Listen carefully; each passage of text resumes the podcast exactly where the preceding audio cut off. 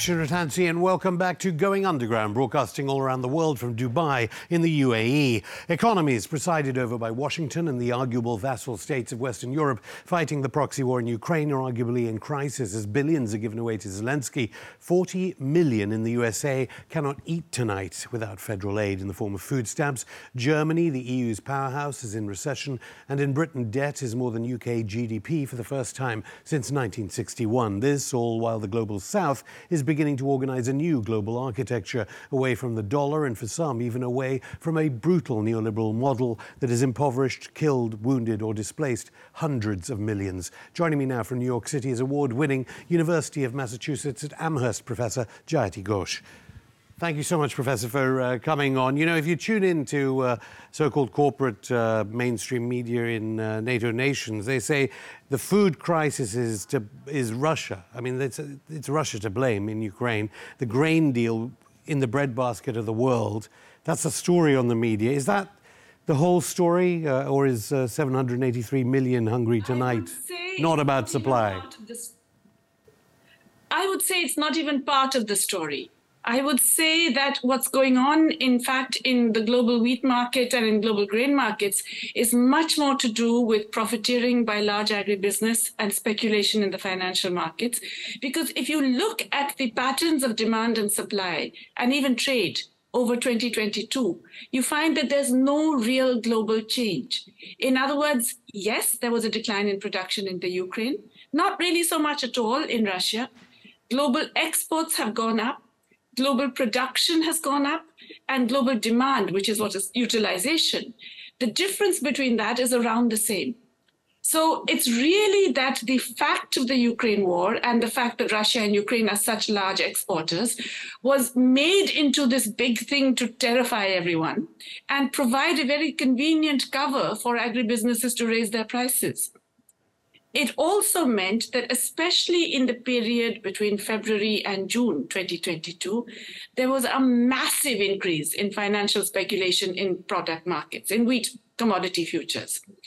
And this happened in uh, the US, in Chicago. It happened in Paris, the wheat exchange. It's the biggest one in Europe. And you find all kinds of financial players, hedge funds, pension funds, getting in big time into these and leaving after a certain point because they knew that in fact there isn't really a big shortage in supply.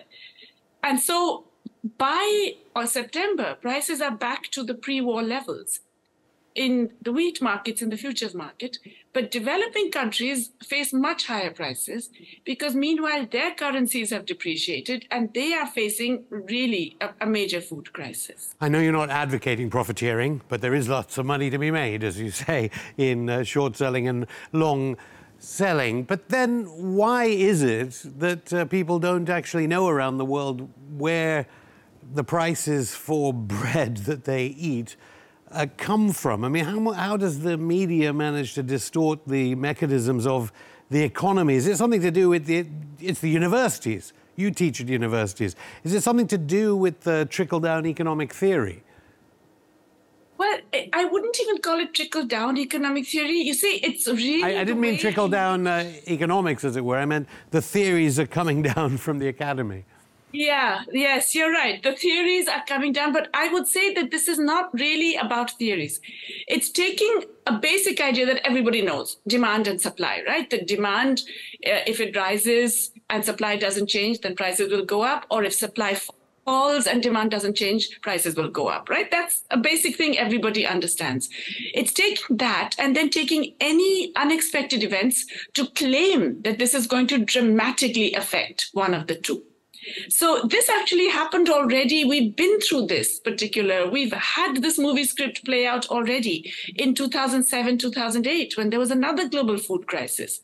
At that time, everybody said, oh, it's because demand has increased. China and India are growing and they're eating much more. I mean, they basically made out that it was because supply was the same, but there was this sudden increased demand from China and India that causes the prices to go up. But in fact, we know that that didn't happen. That the increasing demand from China and India wasn't there. It was just growing at the same rate it had always grown in the last few years. It wasn't, there wasn't no imbalance. And then they said, oh, but there's a harvest failure in Canada. The Australian wheat crop is affected. So they, they bring out the news as if it's going to be a big, massive impact on global supply. But the thing about something like wheat, it's produced all over the world. So if there's a harvest failure somewhere else, it could be compensated for by an increased production somewhere else. And that's really the story of what's happened even in 2022. Obviously, all these news organizations deny they're being controlled in some Stalinist cabal involving uh, profiteering hedge funds and private uh, wheat uh, companies. I'm not saying they're controlled. I'm saying I'm saying that it's the simple answer which is fed to them, including by agribusiness you know, if you are a reporter looking at the wheat market, of course you will talk to some of the big grain traders and they will say, oh my God, it's a mess. You know, I mean, Ukraine is not exporting. It's a disaster. This is going to mean a 20% rise in prices. So they believe it.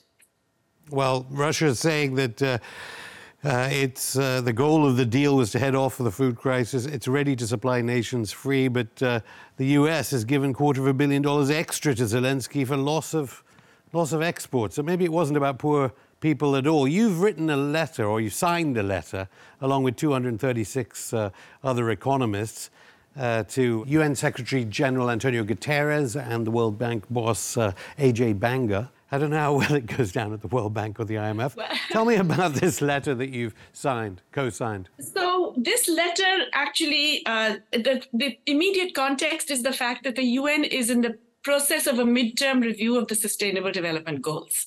Okay. And goal number 10 is reducing inequality. So we have been arguing that it's peculiar that that's the goal that has been marginalized completely. It's really the orphan child of all the SDGs. There is nobody taking that up and emphasizing it. And yet we feel, uh, Professor Joe Stiglitz and I, we were involved in framing the letter. We feel that if you do not actually address inequality, you're not going to meet any of the other goals. And to address inequality, you have to begin by measuring it properly. So our letter is saying, well, look, one problem with this goal is that you have the wrong measure. The measure is what is called shared prosperity. Love the term, right? And it's looking at whether the bottom 40% of the population is growing faster than the average GDP. So if that's the case, then they're saying, oh, yes, fine, shared prosperity, and no, not looking at any other inequality indicator. But in fact, we know in countries that you really have to look at the Gini coefficient.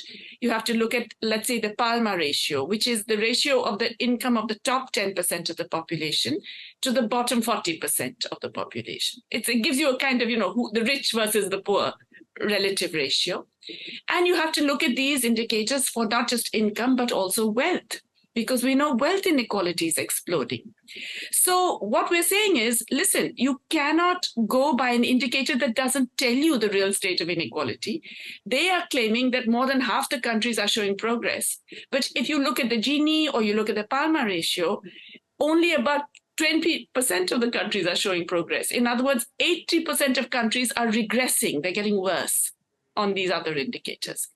Well, I don't know about you, but I mean, when you go to all these conferences, and if they're big uh, management consultants, they're advising uh, developing nations, they're talking not about uh, uh those kind of coefficients, they're talking about reversing uh, statistical analysis to be talking about absolute poverty and getting away from even relative poverty at all in the face of, uh, I think you probably describe as a catastrophe for the poorest people around the world. Well, yes, you know, I mean, these global consultants who, as you say, are you know rushing around the globe advising countries and multinational institutions, are, I would argue, a real bane to any kind of progressive economic ideas. My friend Mariana Mazzucato, whom you have interviewed in the past, has written a recent book about this. It's called The Big Con, which is looking at the consulting industry and the role that they play. But I think the real point is this that, you know, when you get extreme inequalities like this, of course, relative measures are very important, but they in, eventually also lead to absolute increase uh, in, in poverty. And that's what we're seeing today. We are seeing the wealth of the top 10% exploding, and yet more people in absolute number falling into poverty. And especially after COVID, we've actually seen more hungry people. The number of hungry have increased by more than 120 million, according to the FAO's estimation. I mean, I want to get back to those consultants in a second, but you wrote the letter to the uh, World Bank. Its partner institution, obviously, uh, Dominique Strauss Kahn and Christine Lagarde uh, were IMF managing directors, guilty uh, Kahn for rape, Lagarde for uh, negligence, uh, actual crimes, although Lagarde's negligence was she didn't take up a one year prison sentence. But you know, as an institution, $155 billion is owed to it. Countries do take the IMF seriously. How do you characterize the IMF? And I don't know whether you want to give advice to any world leaders of developing countries uh, about what to say in a meeting if they have one coming up with an IMF representative to renegotiate their loans. Well, where to start? So, uh, you know, I think it's now fairly clear to most sensible people that these global institutions are no longer fit for purpose. They were created in a very different world with very different geopolitical circumstances, with very different political economy, with very different shares of economic power. And the world has changed very dramatically, but the IMF and the World Bank persist in a structure that is does not represent the world as it is today or the global economy. And that gives disproportionate power to the US and the European countries which they have not used in the most desirable ways. It's all they're also very clunky institutions. They take forever to do anything useful. They are supposed to provide the IMF is in charge of providing debt relief. We have a debt crisis. By their own admission, more than 70 countries are in severe or moderate debt stress they do nothing for years. I mean, the countries that approach them for debt relief, it takes three years before they can get a result. And then that re- relief is so niggling, it, it's so uh, stingy that it amounts to, you know, it actually doesn't really help them. So after debt relief, for example, Zambia has just managed an agreement is Zambia and Sri Lanka that have recently come to IMF agreements are going to continue to pay 40 to 50% of their budgets on debt relief, on debt servicing. This is after the so-called relief. So you can see how these are institutions that are not really taking the concerns of debtor countries seriously. Professor Jayati Ghosh, I'll stop you there. More from the renowned professor of economics at the University of Massachusetts at Amherst after this break.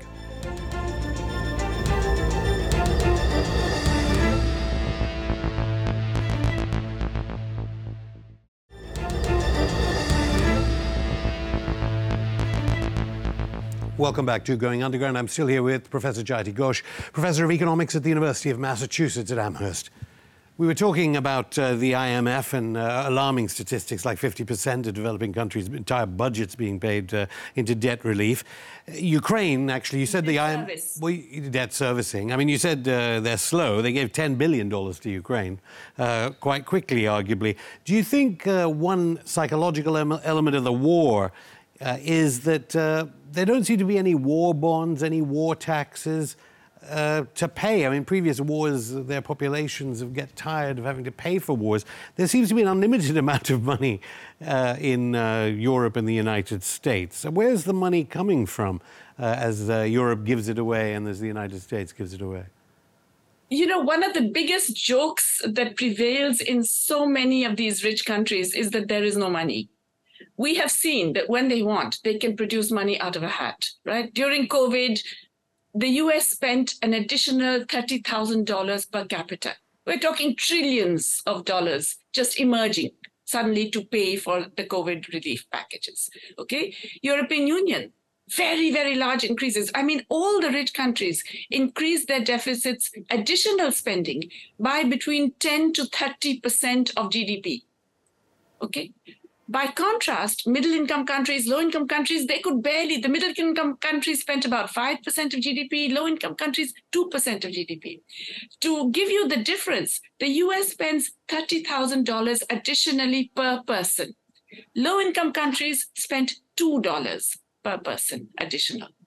That's the kind of difference we're talking about. But the point is that when the rich countries want, they can spend money. They can simply print and produce and spend the money. And they've done that during the pandemic. They've done that for any further stimulus packages. They've done it for the Ukraine war. They've very, very large bills going to a relatively small economy, massive amounts of defense spending going to Ukraine. They've done that to save their own banks. And they can work over weekends and be very flexible if it's something like Silicon Valley Bank or Syndicate Bank that is at stake. Suddenly you find no rules hold nothing. The same thing in Europe when it's uh, Credit Suisse which is at stake. Suddenly, they will go back on everything, all the regulations that they had declared were in, you know, inviolable, and they will provide re- relief and assistance and come to a deal over a weekend. A country like Ghana, a country like Zambia, a country like all the countries, Chad, that are desperate for debt relief are waiting years and made to jump through endless hoops before they get even a little trickle of some money. Well, if the money is being recycled through arms companies and so on, and it's being printed, why is it that uh, the Bank of England, the Fed, the ECB don't think is it they don't think about inflation? Is inflation part of this? Because why is it, say, food inflation, say the past month or so, in Britain it's 20% food inflation. In India it's only 5%. In China, 1.5. South Africa, okay, 11. Brazil 6%. Why is inflation for food going up in the countries that are uh, at war in Ukraine and not so much for the global south? It's very much to do, this is all retail inflation. This is all the, the money that consumers face in their shops. And that, you know, there's a very long distribution chain. So the real story here is it's not because of what's happening to the global wheat price. It's really about what's happening in that distribution chain. So when I say that, I mean, you know, uh, governments in Italy and France have got after, I think the the pasta companies or you know the companies that produce all of those basic what they call basic food items because they are charging excessively high prices even when there is nothing really in terms of the costs to justify that so a lot of it has to do with the distribution chain. And okay, well, that's as I, not what you hear on the so-called mainstream media from the economists and the economists that are being uh, interviewed at all. Britain, I should say, had to. Uh, it's saying it may have to reverse a lot of these Thatcherite privatizations. I mean, the main biggest water company in uh, London, Thames Water, might have to be nationalised. They've obviously, uh, like uh, in Europe and in the United States, had to nationalise banks after the 2008 crisis. Why is it developing countries are still being advised, and it relates to what the IMF presumably say as part of their conditional uh, IMF uh, uh, loans and loan servicing. Why are they still being told to privatize? Even here in the UAE, I mean, every country in the, in the developing world and emerging economies, those uh, big consultancies are hired and so on to privatize, not democratize. Yes, and in fact, it, the advanced world is recognizing more and more that you need the public sector, that you need public control over critical institutions, including in finance, but also in a whole range of utilities and other things. However, their big business still wants to make money out of all of these things in the rest of the world. And the reason why it's encouraged or allowed is because it, it actually is extremely profitable for global big business, and especially the multinationals based in the US and Europe and Japan and elsewhere to actually make money from these privatizations. So a lot of this reflects the interests of big business.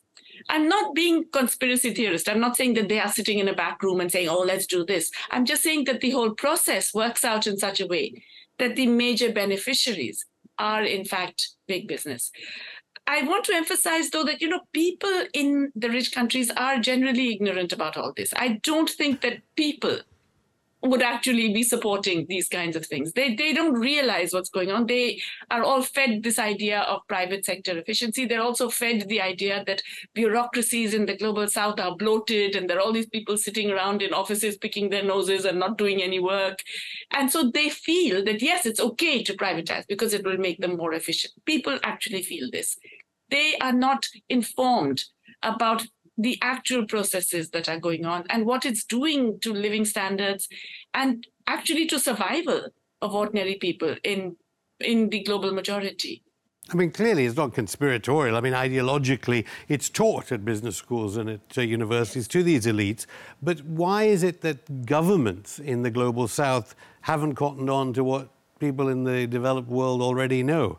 I mean, I can understand Zelensky selling to BlackRock and JP Morgan most of Ukraine or all of Ukraine, but why is it the global south are still talking to Deloitte, EY, KPMG, PwC, the big four, about how to change their entire economies to make them better according to them? You know, governments in the developing world also are very complex creatures. They reflect a particular political economy, and often they reflect the interests of their own elites. And sometimes those elites are what we used to in the old days call comprador. That is, their interests are tied up with multinational capital as well. So it's not that the governments are representing really the interests of the people. I would say that's true even in the global north. I mean, this whole thing about giving so much power, so, so many subsidies and then power to pharmaceutical companies that produce the vaccines entirely at public cost, but then were allowed to charge really prohibitive prices and retain the patents. That didn't benefit anyone other than the pharma companies and the finance companies that had invested in them. It didn't affect, it didn't benefit ordinary people in the in the global north. But so governments often operate in ways that don't reflect the interests of their own people. And it's not being transmitted to the people even as they suffer through this. That's right.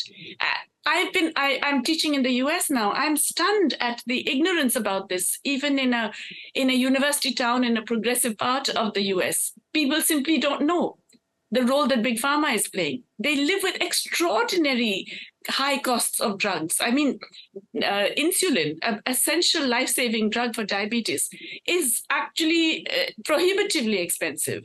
And you find instances of old people going without it because they can't afford to have a few more than a few doses a month and so on. Yet all of this is somehow accepted. And I find that extraordinary because it's a real lack of knowledge about how governments have created the regulations that will benefit large companies rather than the people. Yeah, I remember one doctor saying that in the developed world things are bad, but developing world there things are bad, but there is hope. I don't know after having uh, what 35 years experience teaching in India versus teaching in the United States, is it similar levels of poverty? I know in India they have the same amount of poverty as the whole of sub-Saharan Africa put together, but there's hope in the developing world, whereas in the developed world they have it, and they, they have a crisis of malnutrition and uh, uh, lack of food security without any seeming hope to eradicate it. Well, you know, no, I would disagree. I think the degree of poverty in the developing world, and certainly in India, in South Asia, there, there's nothing to compare in the US. Yes, there is poverty. Yes, there is hunger and there's malnutrition in the US. But the level of destitution that you find in India is way beyond any of that. That's why the US has the SNAP food stamp program to protect the 40 million yes, who exactly, can't afford to eat exactly. tonight then.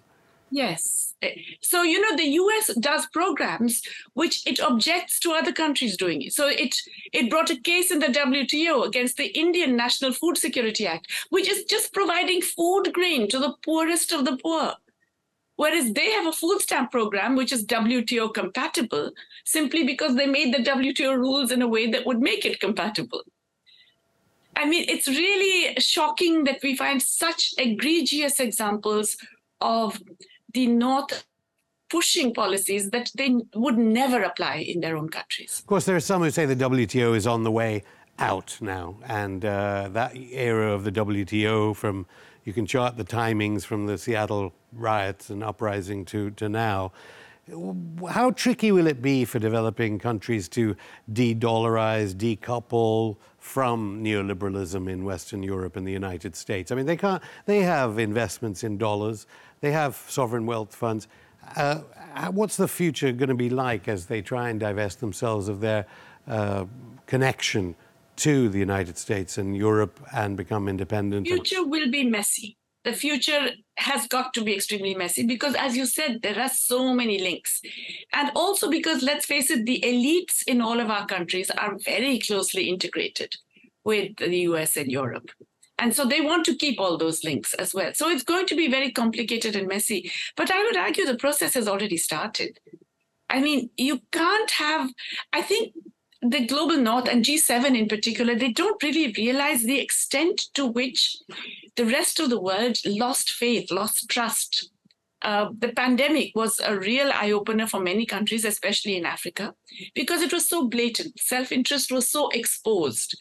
The nationalism in terms of vaccine grabbing, the resistance to having a TRIPS waiver in WTO to allow other countries to produce, the offer of vaccines when they're two weeks before the expiry date so that they can't be used. And then all of that is classified as foreign aid all of these have been such um, extreme examples of betrayal that there's very little trust. And so, therefore, when the US and Europe are surprised that, oh, why isn't everybody supporting us about the Ukraine war? They really shouldn't be because most countries now feel, well, these are not, this G7 is not leaders of the world, they're leaders of themselves.